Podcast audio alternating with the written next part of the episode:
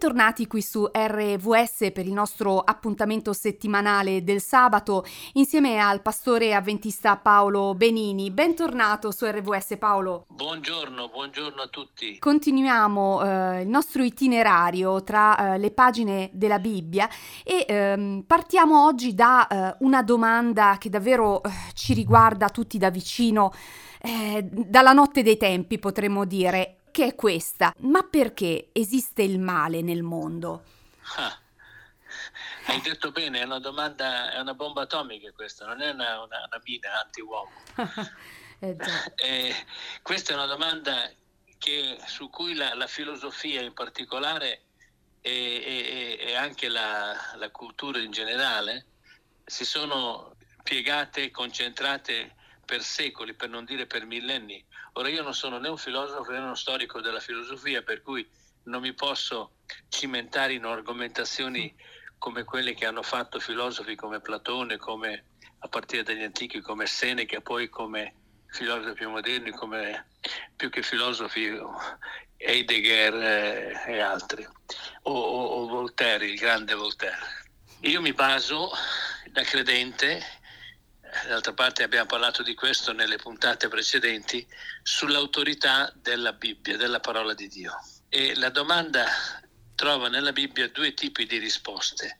Una prima risposta la troviamo nel libro di Isaia sull'origine del male. Il male ha avuto origine per una scelta fatta da uno che era molto elevato, un angelo che conosciamo col nome di Lucifero, il quale coltivò in cuor suo eh, voleva diventare come Dio. E dice salirò sulla cima dei monti e sarò simile all'Altissimo, il testo di Isaia 14.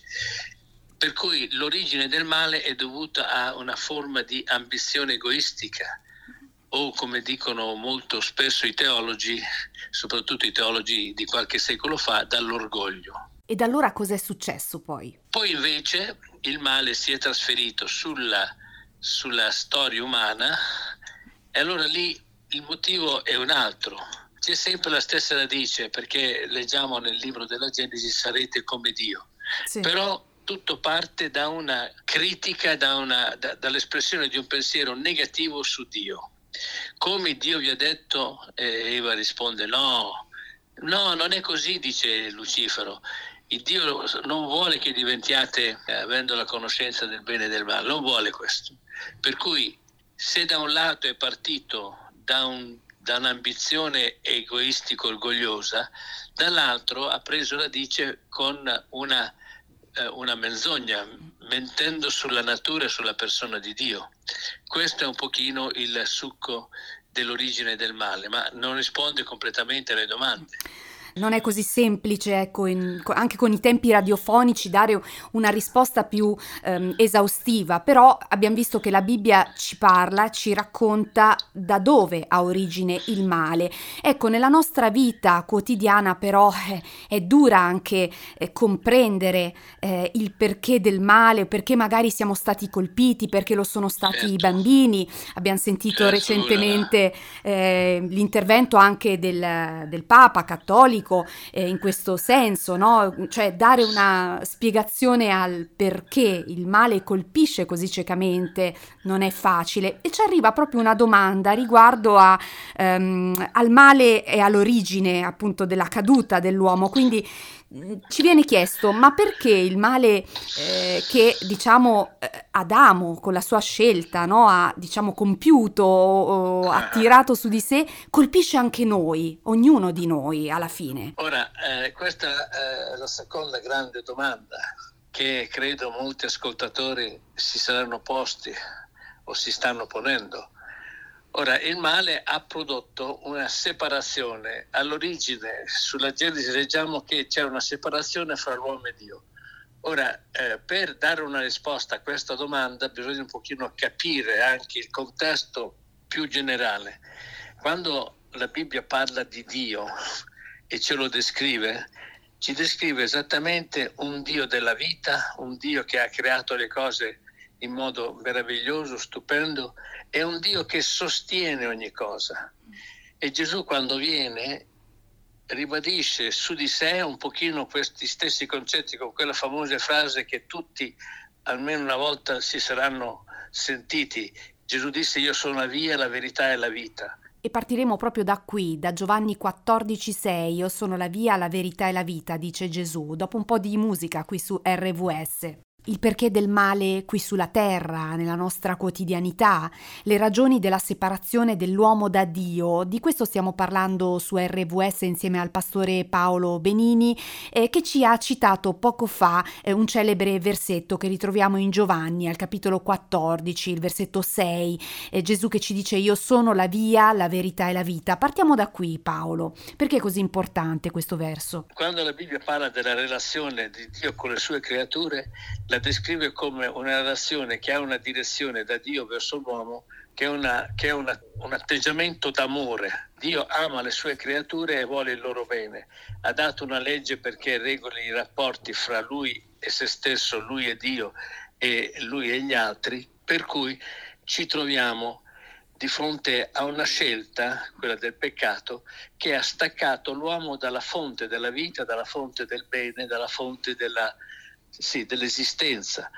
Quindi la scelta di Adamo, primo uomo, eh, ricade eh, su tutti noi. Questa è la risposta alla domanda del perché appunto viviamo in una condizione di separazione, anche noi oggi, una separazione da Dio. Una volta che la, la rottura si è consumata, tutti coloro che eh, non l'ha consumata un nipotino di qualche secolo dopo, l'ha consumato il padre di tutta l'umanità una volta separata, chiunque viene in questo mondo viene in questa condizione di separazione e portiamo in qualche modo tutte le conseguenze, anche se il Dio, sin dal momento in cui l'uomo ha fatto la sua scelta, si è messo alla sua ricerca. Il testo della Genesi lo dice molto chiaro che Dio, la sera di quello stesso giorno, si rivolge va verso Adamo e lo cerca, dove sei? Non che non sapesse dove era, ma il testo ci dice, ci vuol dire con questa domanda che Dio è alla ricerca dell'uomo. E noi scopriamo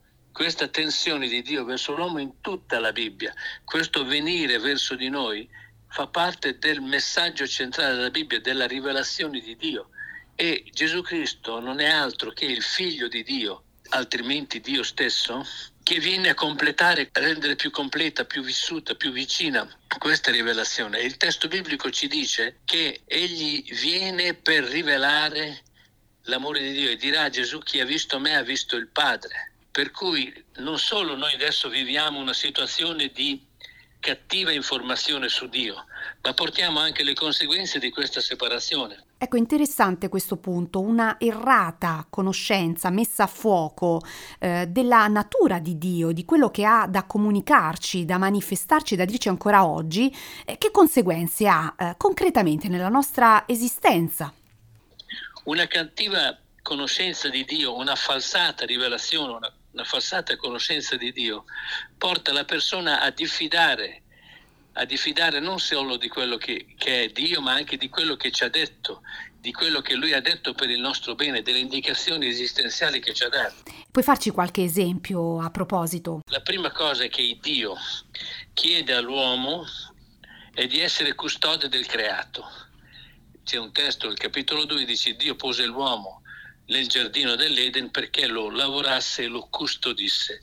La parola custodire significa avere cura, significa prendere le, tu, tutti quei comportamenti per salvaguardare il creato.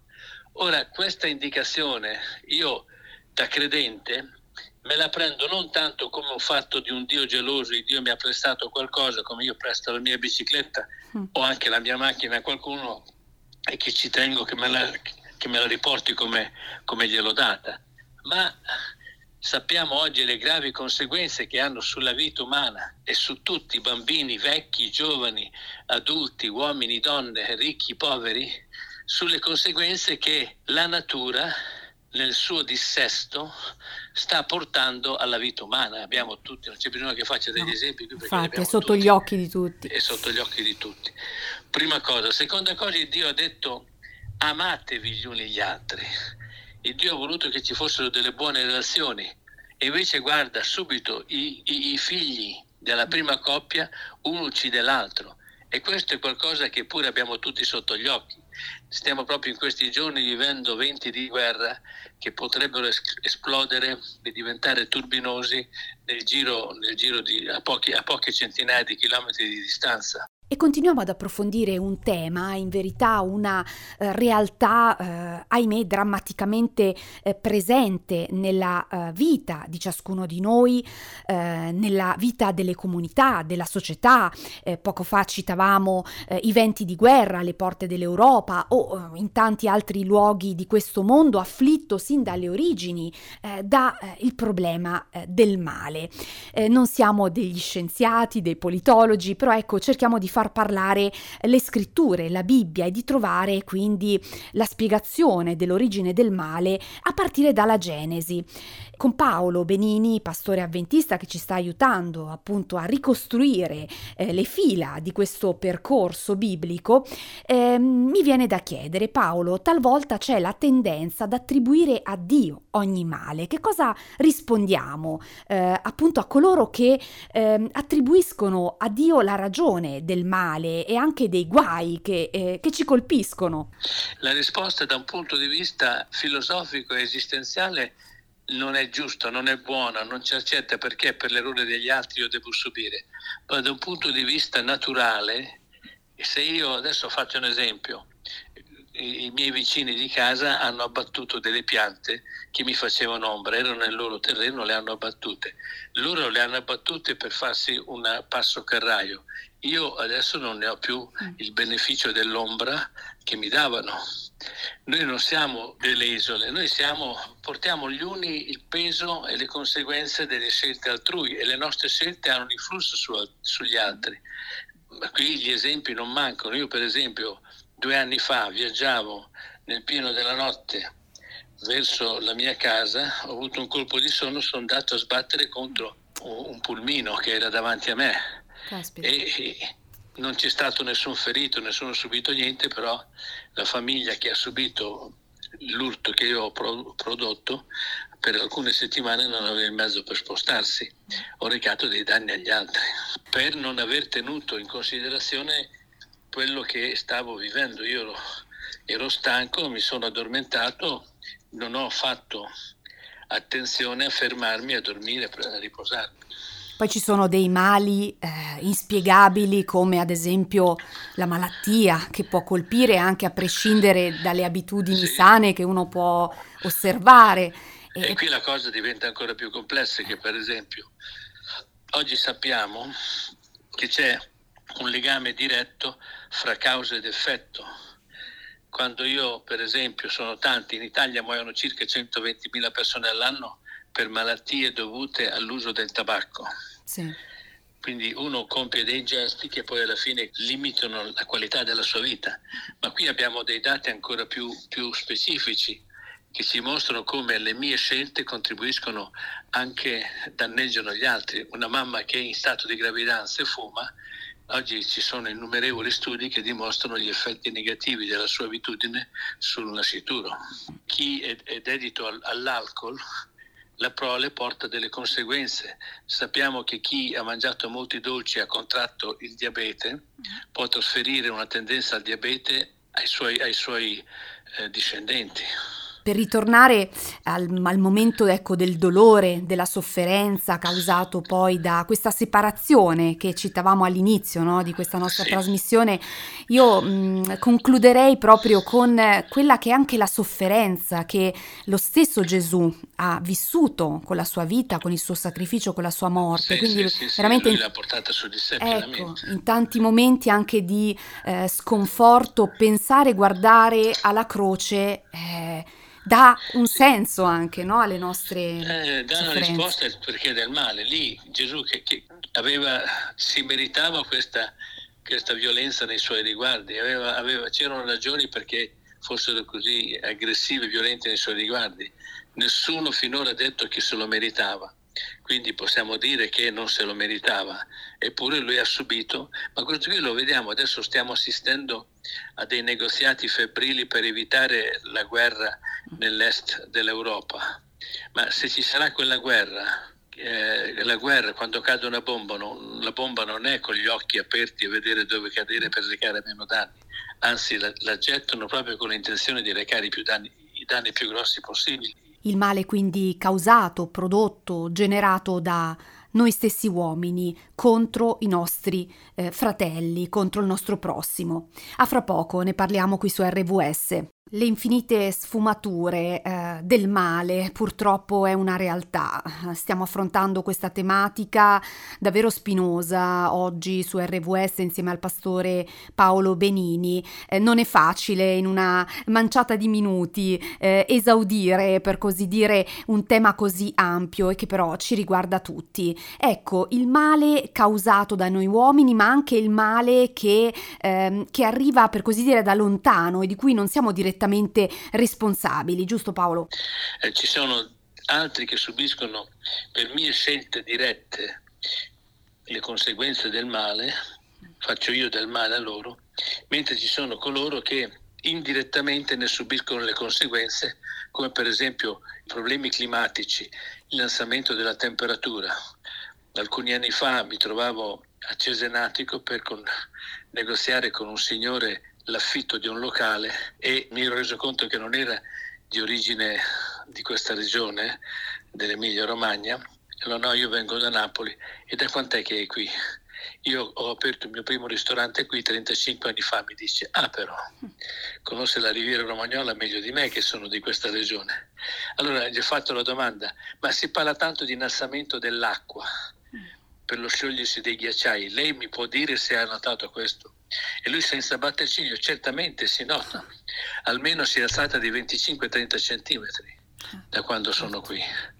Per cui lì c'è una colpa collettiva che si ripercuote su altri che magari non hanno nessuna collaborazione con questa colpa collettiva. Però c'è una speranza e magari poi approfondiremo anche nelle prossime puntate eh, con un cenno all'Apocalisse, a nuovi cieli e nuova terra, che questa sì, è la oltre, direzione. Oltre quello, grazie di questo accenno, sicuramente proprio questo mostra proprio l'amore che Dio ha per le sue creature, che Egli ha promesso ha promesso di fare tutte le cose nuove dove abita la giustizia, dove c'è un bellissimo testo sempre in Isaia che dice il lupo giocherà con l'agnello, il leone sarà condotto da un bambino. Significa che Dio ha in mente suoi, nei suoi piani di dare all'uomo le prospettive le migliori che possa un padre dare per i suoi figli. Tuttavia, pur tuttavia, nella, nell'immaginario collettivo, questo intervento futuro di Dio non è visto come lo sbocco in una realtà nuova, migliore e rigenerata, ma come l'intervento di un Dio punitivo mm. che verrà per punire gli uomini, quindi la gran paura che c'è del giorno apocalittico, del giorno certo. Anche qui gioca proprio la cattiva informazione. Invece possiamo, si... possiamo, dare un messaggio invece di segno opposto. Il messaggio è di segno opposto. Eh, quando il Signore dice che verrà, per esempio, c'è il testo dell'Apocalisse che dice proprio in relazione a quello che noi ci, eh, entra in relazione con quello che ci siamo detti, poi vedi un nuovo cielo e una nuova terra, perché il primo cielo e la prima terra non c'erano più. E poi dice, in questo nuovo cielo e una terra non ci sarà più il dolore, la sofferenza, non ci sarà più la morte. Quindi tutte le conseguenze negative del male che oggi ancora sentiamo, subiamo, vediamo eh, diffondersi a, a, macchia d'olio. Basta pensare che ogni anno i deserti avanzano e coprono una regione grande quanto l'Austria o la, la, la Lombardia e il Veneto messo assieme. Significa che Dio vede tutto questo, chiede all'uomo di essere custode della sua creazione, ma sapendo che l'uomo non riuscirà a portare a buon fine questa volontà di Dio per la sua creazione, Dio interverrà facendo nuovi cieli e nuova terra. Grazie Paolo per questa panoramica, siamo partiti da Genesi e abbiamo chiuso con anche la speranza di una direzione eh, intrapresa e però anche con un cenno alla responsabilità. Credo, l'ho detto, lo ribadisco, l'ho detto in, in, in molteplici occasioni, la prima nostra responsabilità è di aver cura del creato così fantastico, nonostante i danni dell'uomo ancora così bello, che il Signore ci ha dato. E allora chiudiamo questa puntata eh, con la consapevolezza eh, di vivere eh, in un mondo, in un universo eh, che nonostante tutto, nonostante la caduta, la presenza del male, è comunque un luogo di cui dobbiamo prenderci cura eh, con l'aiuto del Signore. Un saluto anche da me, da Veronica Dazio con Paolo Benini, pastore Saluti.